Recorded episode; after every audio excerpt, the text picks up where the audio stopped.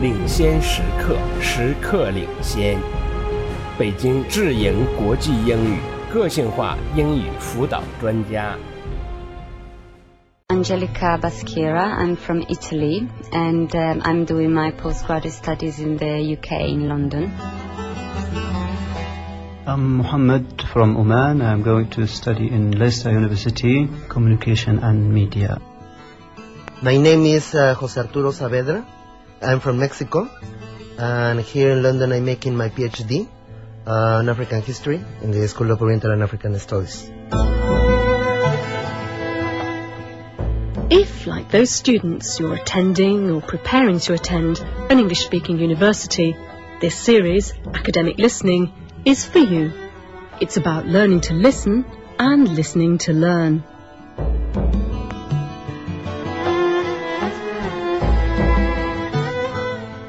First, think about this. Today is an important day in your life. You've said goodbye to your family and taken a train, maybe a plane, to a city you haven't seen before. Half an hour ago you entered an impressive building, and now you find yourself sitting in a large hall with a group of strangers. A distinguished woman walks into the room, and your academic journey begins. You're at an English speaking university, and this is your first lecture. How do you feel? Excited and confident, or maybe a little anxious? How do you think you'll cope? What's going to be simple? What's going to be difficult? And how can you make the learning experience easier?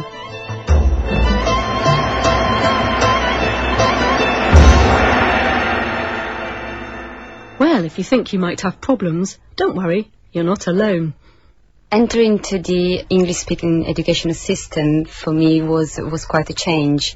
And the main uh, problem were of course understanding lectures because the academic English is quite high level of um, of speaking. Therefore the first was to uh, become familiar with the um, listening and understanding. I think uh, the pronunciation of uh, English people uh, is not the same as I learned in, in school. I come from Ivory Coast. It's uh, in West Africa.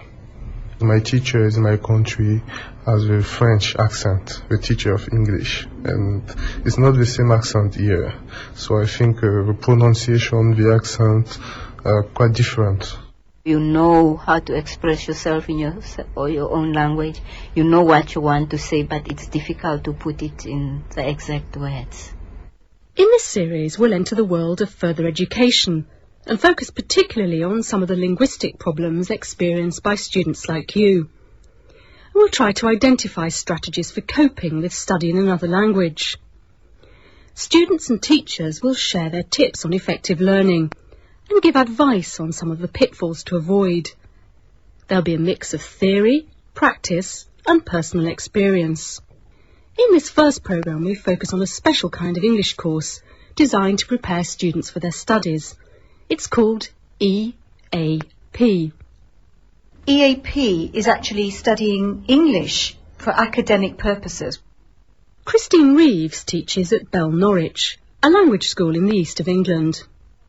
That means studying English, the kind of English that you're likely to need to cope with, with life and with studying at a British university or any other English speaking university. It could be the United States, it could be Australia. And it prepares them, it gives them the necessary skills which enable them to, to manage their studies. English for academic purposes is a particular kind of English used by a particular group of people.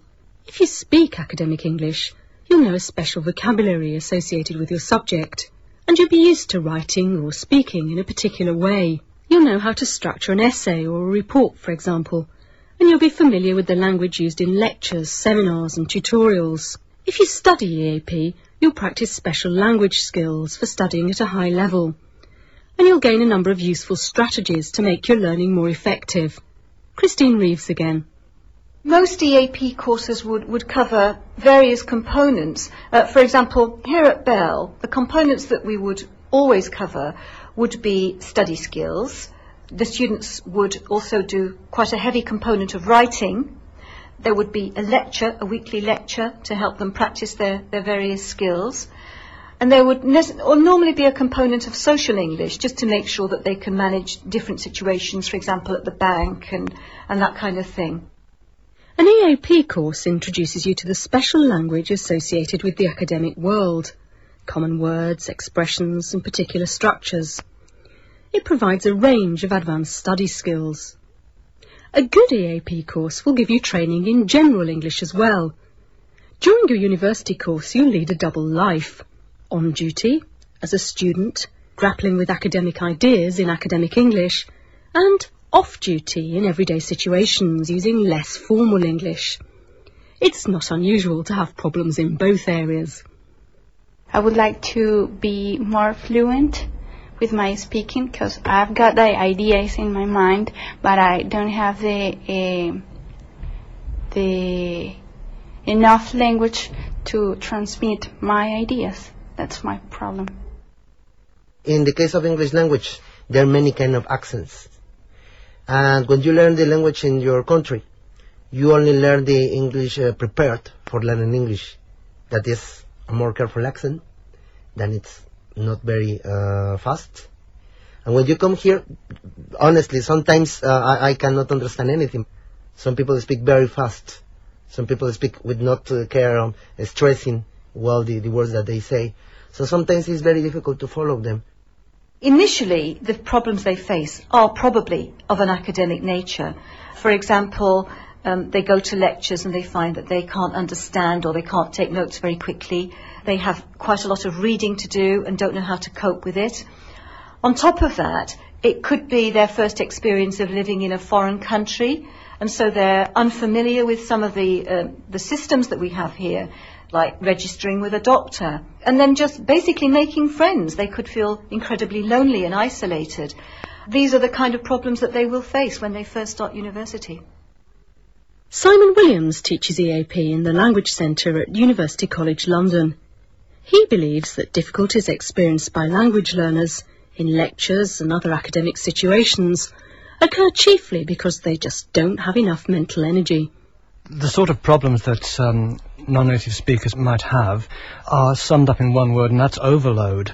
The listener is paying so much attention to decoding words that they recognize and phrases that they recognize. It's almost like trying to do a word by word translation. You can't translate in that way. You have to get a global picture as well as looking at individual items. It's the student pays so much attention to, to the language that they miss out on the content. They're, they're looking at the vehicle rather than what the vehicle contains.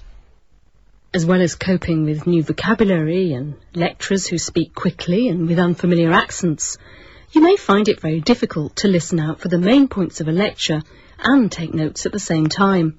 So what can you do? Stay tuned. This is the BBC World Service with advice for students on academic listening.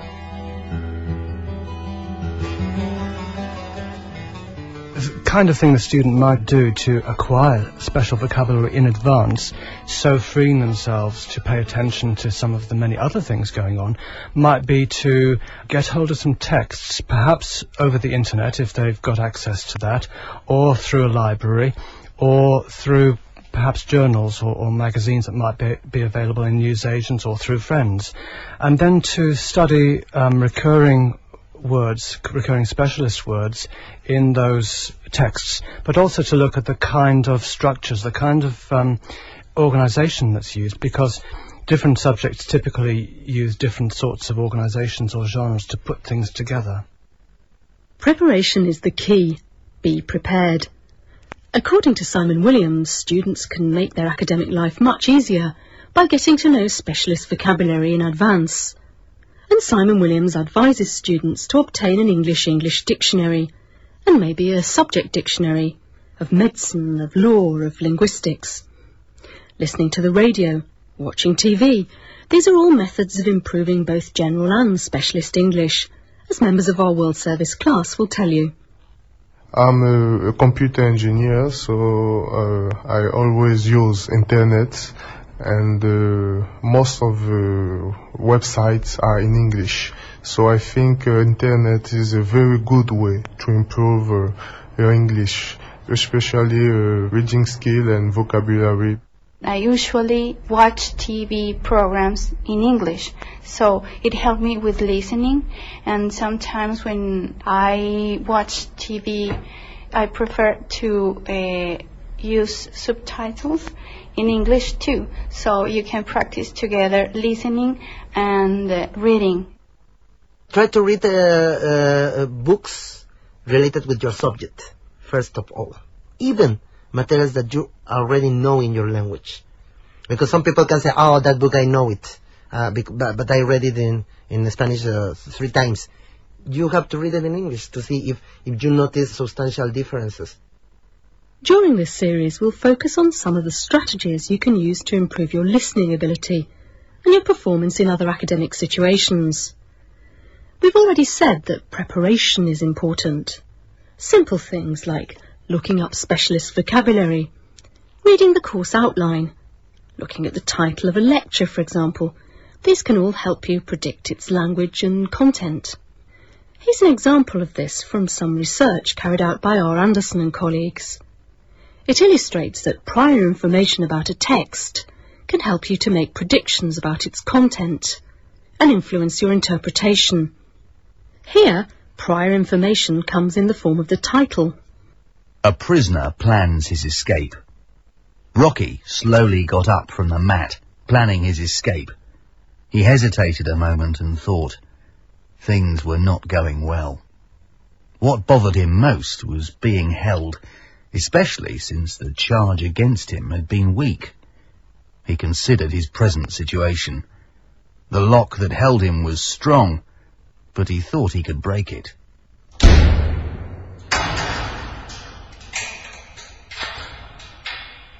Now here's that story again. Same words and same actor. Only the title has changed. And notice how the new prior information changes your interpretation of individual words and overall content.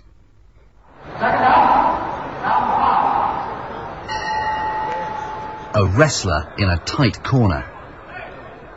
Rocky slowly got up from the mat, planning his escape. He hesitated a moment and thought. Things were not going well.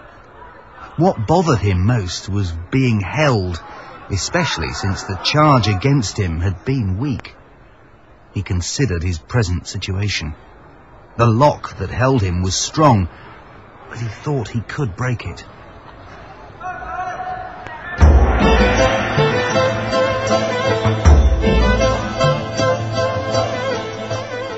At the beginning of this programme, I invited you to reflect on some of the problems that EAP students experience. And I asked you to think about how they might cope. I wonder how accurate your predictions were. Next time you listen to some English, whether it's a radio programme or a university lecture, listen out for clues about what's coming next and see if it helps. Later in the series, we'll be looking at more strategies to help you. In lectures, seminars, and when writing essays and dissertations. We'll also have more exercises to develop your listening comprehension and to help you improve your academic listening.